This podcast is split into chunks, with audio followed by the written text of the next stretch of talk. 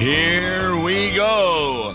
You are listening to Law and Gospel on this Monday, June the 28th in the year of our Lord 2021.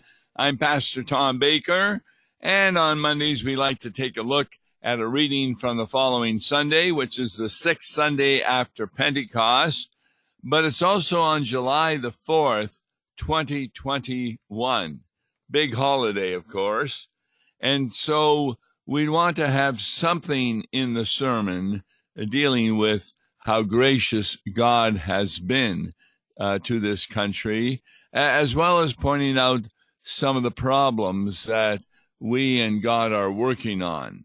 But we're going to be taking a look at the Holy Gospel today from Mark 6, beginning with verse 1, because it's all about Jesus.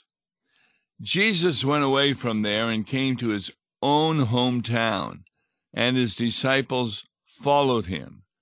So on the Sabbath, he began to teach in the synagogue, and many who heard him were astonished, saying, Where did this man get these things? What is the wisdom given to him? How are such mighty works done by his hands? They were really astonished because Jesus was not doing a sermon like the other rabbis would. In other words, in another passage, they say he speaks with authority. Now, what does that mean? It means that when Jesus was speaking, he wasn't just quoting other rabbis. That's often what a sermon was they would quote another rabbi about a particular text and try and explain it from the rabbi's point of view. And they might even go back two or three rabbis. But Jesus was saying new things that they hadn't heard before. It's a task that I love doing when I do sermons. I've said this many a time before. The first thing I like to do is to find something in the text that appears to contradict Lutheran theology. And what I found in yesterday's sermon is that it says God does not willingly bring grief to his people. Well, if God doesn't willingly bring grief, who does bring grief? Is it the devil? And the key word to look at was that God willingly. When you look up that word in the Hebrew, what it meant was that when a person does something willingly against someone, it's out of their heart. They just do not like the person. They don't like him at all. He might be their enemy. And so they love to bring grief to him and they do it out of their heart. God never does it out of his heart because he loves his people and out of his heart he wants to be compassionate. And in the sermon, we brought in a concept that is rarely heard in congregations. And I don't know why, because it is an extremely important concept especially from a law and gospel point of view. God gives the law, He disciplines us. We refer to that as His alien work because His proper work is to preach forgiveness of sins. God even says in John 3, He did not come into the world to condemn the world, but to save it. And, and so the example I give, and I always try and give an example so the congregation can understand what we mean. I say, can you imagine parents that just love to punish their children? They love to punish them because, oh, the children are a real bother and they get in the way of what the parents want to do. And so they, in their heart, punish them. Can you imagine? The Supreme Court shot down a ruling that a state had against the nunnery that had adoption. And the nunnery, of course, would not allow adoption to homosexuals or pedophiles. Now, therefore, the state was taking away their right to do an adoption. Well, the Supreme Court came in and said the state doesn't have the right to do that, and that the Roman Catholic nuns can decide who gets the children on the basis of their beliefs. So they're not giving them to homosexual couples. That's obvious. But there's other reasons they wouldn't give. For example, if a couple comes in and the nuns ask them, Why do you want to adopt someone? They say, Well, right now, we don't have anybody at home we can punish. So we want to be able to punish somebody. You think the nuns are going to allow an adoption in that case? It's not that parents don't discipline their children, but that would be an alien work of a parent because they don't appreciate or like disciplining their children, but they do so to help the child see the proper way. And, and so there was an example where God never disciplines from his heart. It's an alien work of God. The proper work is what Jesus said that he has come to preach repentance of sins and the forgiveness of sins. So that's how you look at a sermon in trying to find out okay, what is there that is kind of new? Now, what's new in this sermon, a lot of people don't understand how the people could think that Jesus was speaking with authority. But once you understand how the other rabbis preached, then you can see that Jesus was telling them things that they were unaware of. Uh, for, for example, one of the things that the disciples, after three years, appeared to be unaware of was that Jesus had come to die. I mean, it was plainly put in the Bible. Psalm 22, pierced in hands and feet. Isaiah 53, the Lord laid on him the iniquity of us all, and he was even whipped. In other words, when Jesus gave the account of the prophecy that he would be coming to Jerusalem to die, remember Peter's response? No, no, Lord, that's not going to happen. And Jesus said to Peter, Get thee behind me, Satan.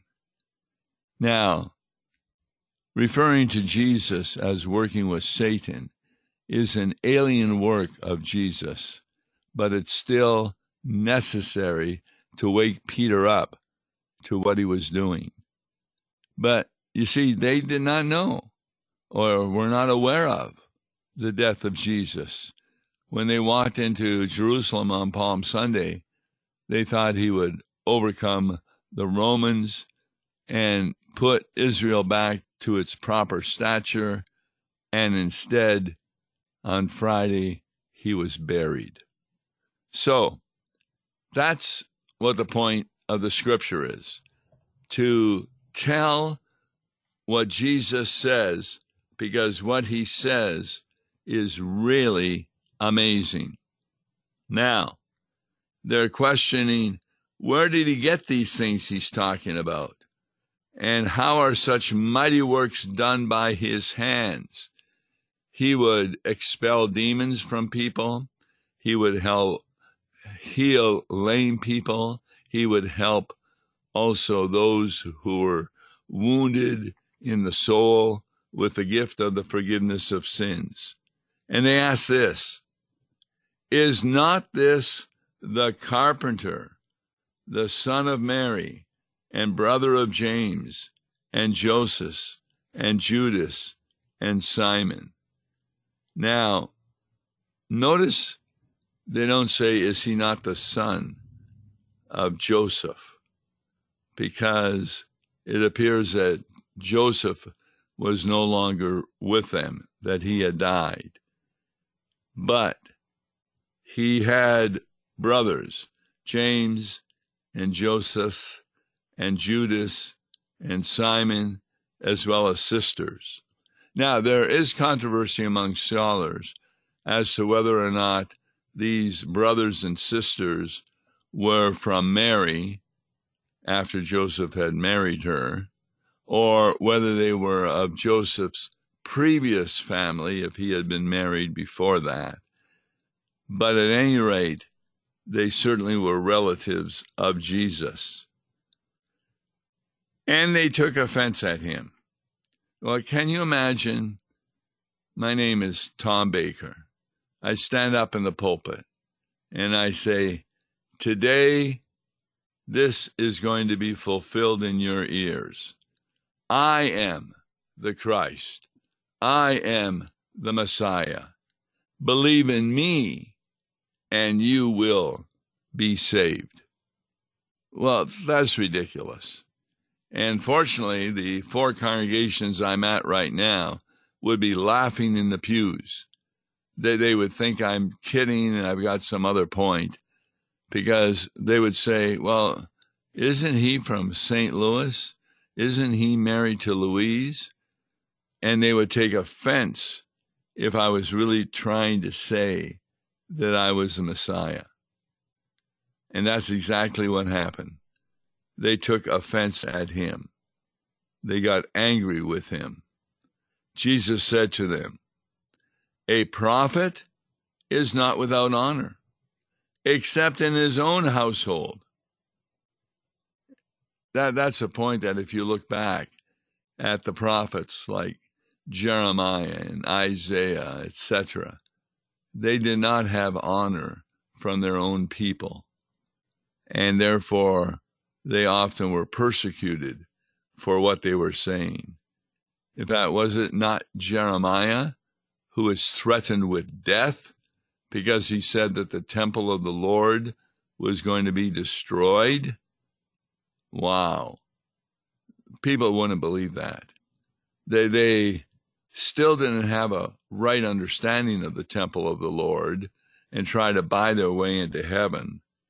But when you take a look at what they were saying, they were really saying that Jeremiah must die because he was saying things that are contrary to our understanding of God. Well, after the Babylonian captivity, nobody was contradicting Jeremiah as the temple was thrown down. Jesus also spoke of the destruction of the newly rebuilt temple by Herod. And that occurred in 70 AD. Uh, a man named Josephus, who was a historian of his day, talks about the Jewish wars.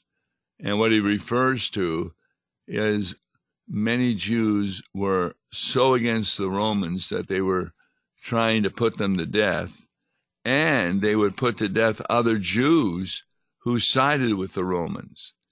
So finally, the Romans came into Jerusalem, destroyed the temple, and scattered the people. This is very similar to what we're reading in Mark chapter 6. But it was more than that they wouldn't listen to Jesus.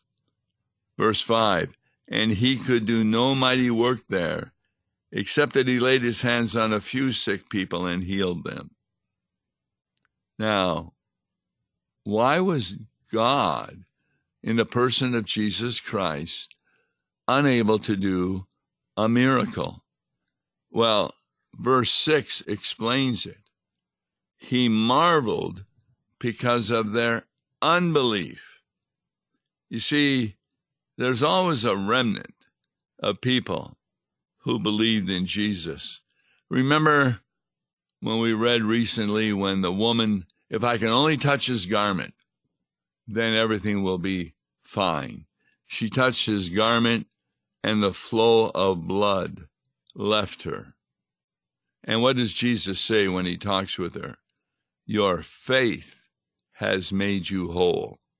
He also says that to Jairus, the leader of the synagogue when he comes to Jesus and says, My daughter is near death.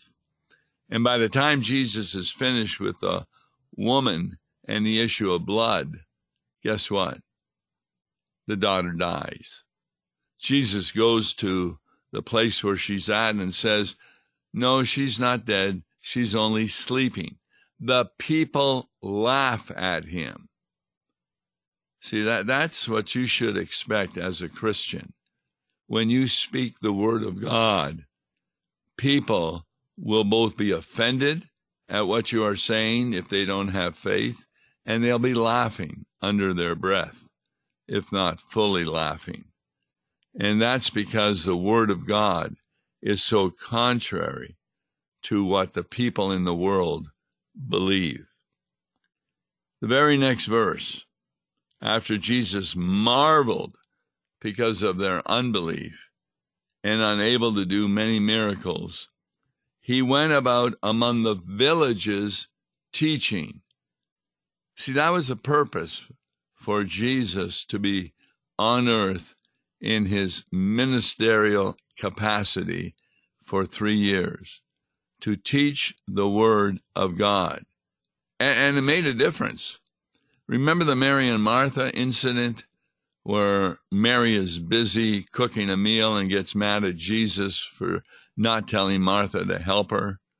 Well, later on, when Lazarus dies, Jesus meets Mary on the road and says to her, Lazarus will rise.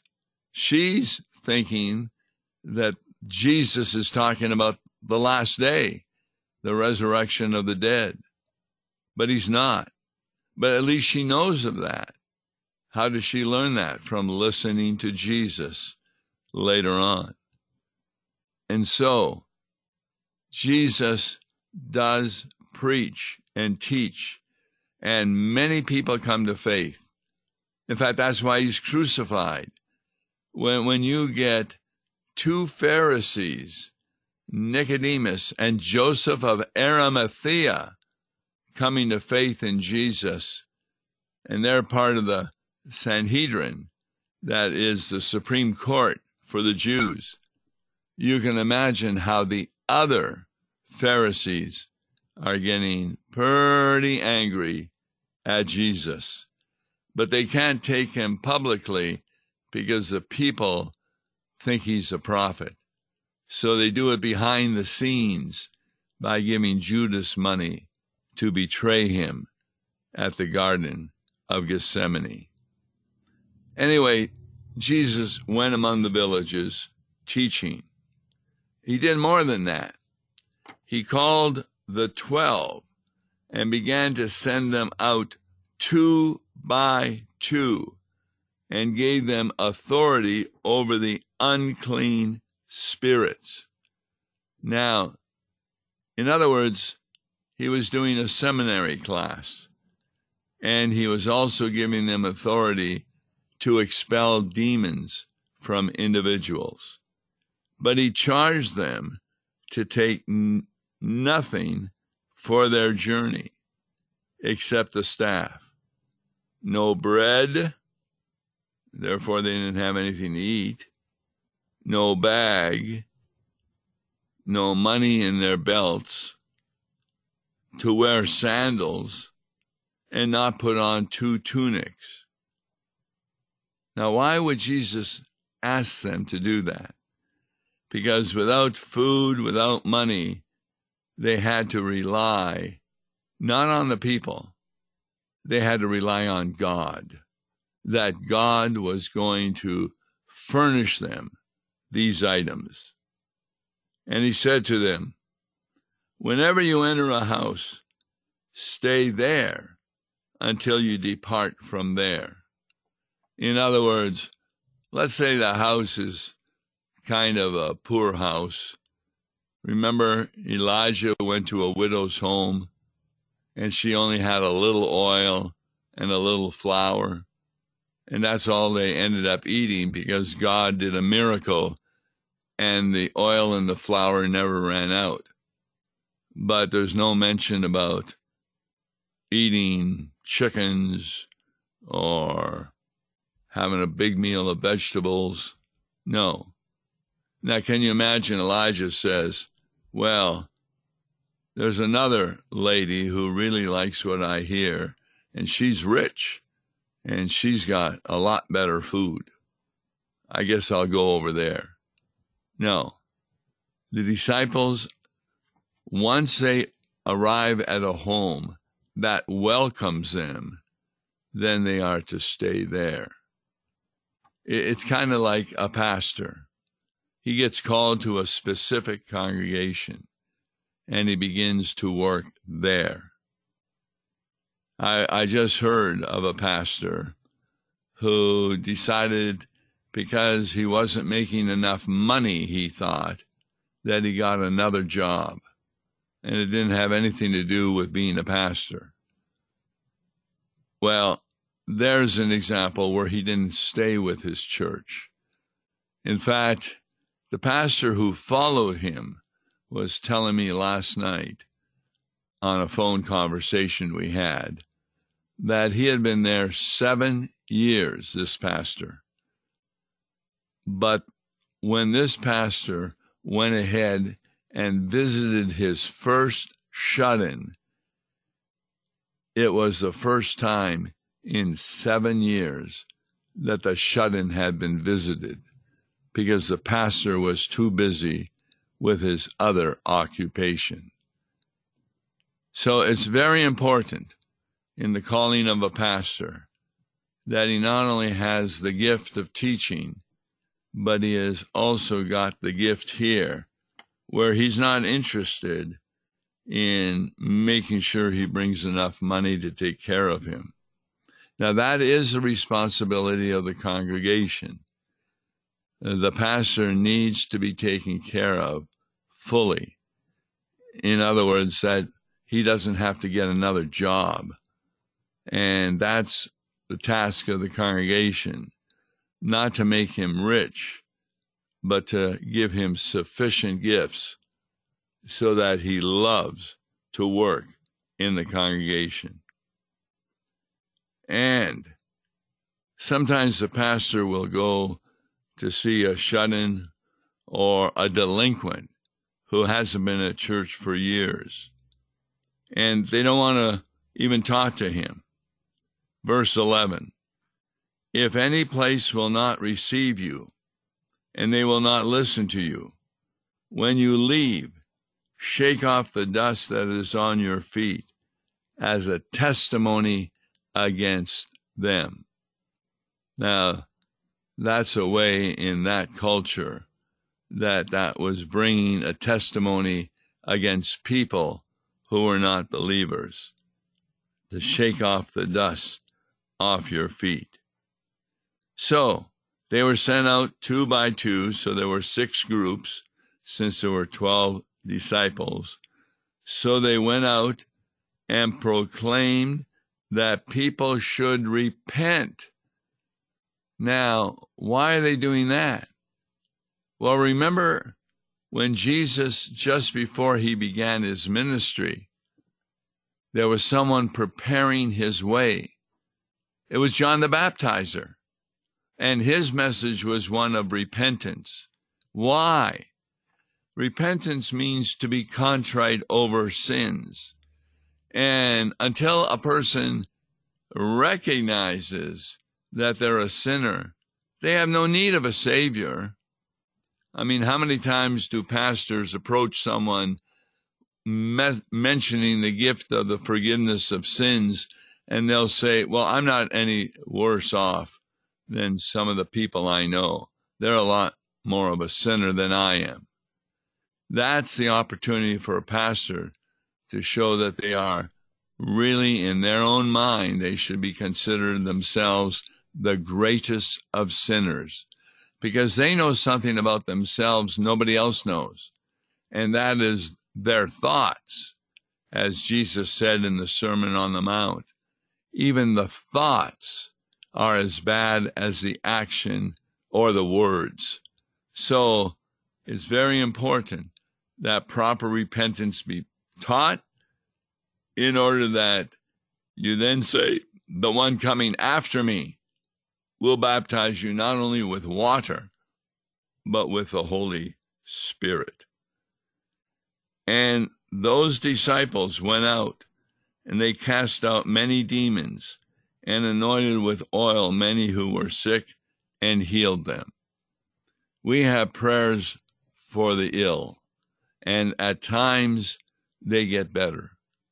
That's not due to the pastor, it's due to God hearing the prayers and answering them. So, this is a passage that helps us to understand the uniqueness of Jesus' preaching, teaching, and miracles that continues to go on even in the church today. I'm Tom Baker, and on tomorrow's Law and Gospel with Mark Smith, we're going to take a look at the hymn, O Christ, our true and only light. And we're going to talk about Jesus as light. Until then, God bless you.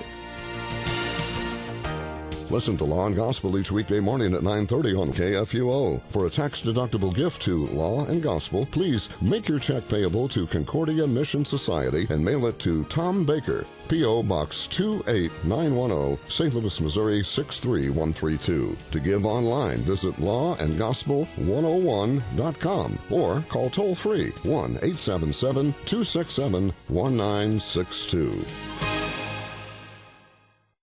Views and opinions expressed on Worldwide KFUO may not represent the official position of the management or ownership of KFUO, the Lutheran Church Missouri Synod. If you'd like to comment on programs or topics heard on Worldwide KFUO, write us at KFUO, 1333 South Kirkwood Road, St. Louis, Missouri 63122. You can also leave a question or comment on our comment line at 314 996 1542. We are the messenger of good news, Worldwide KFUO.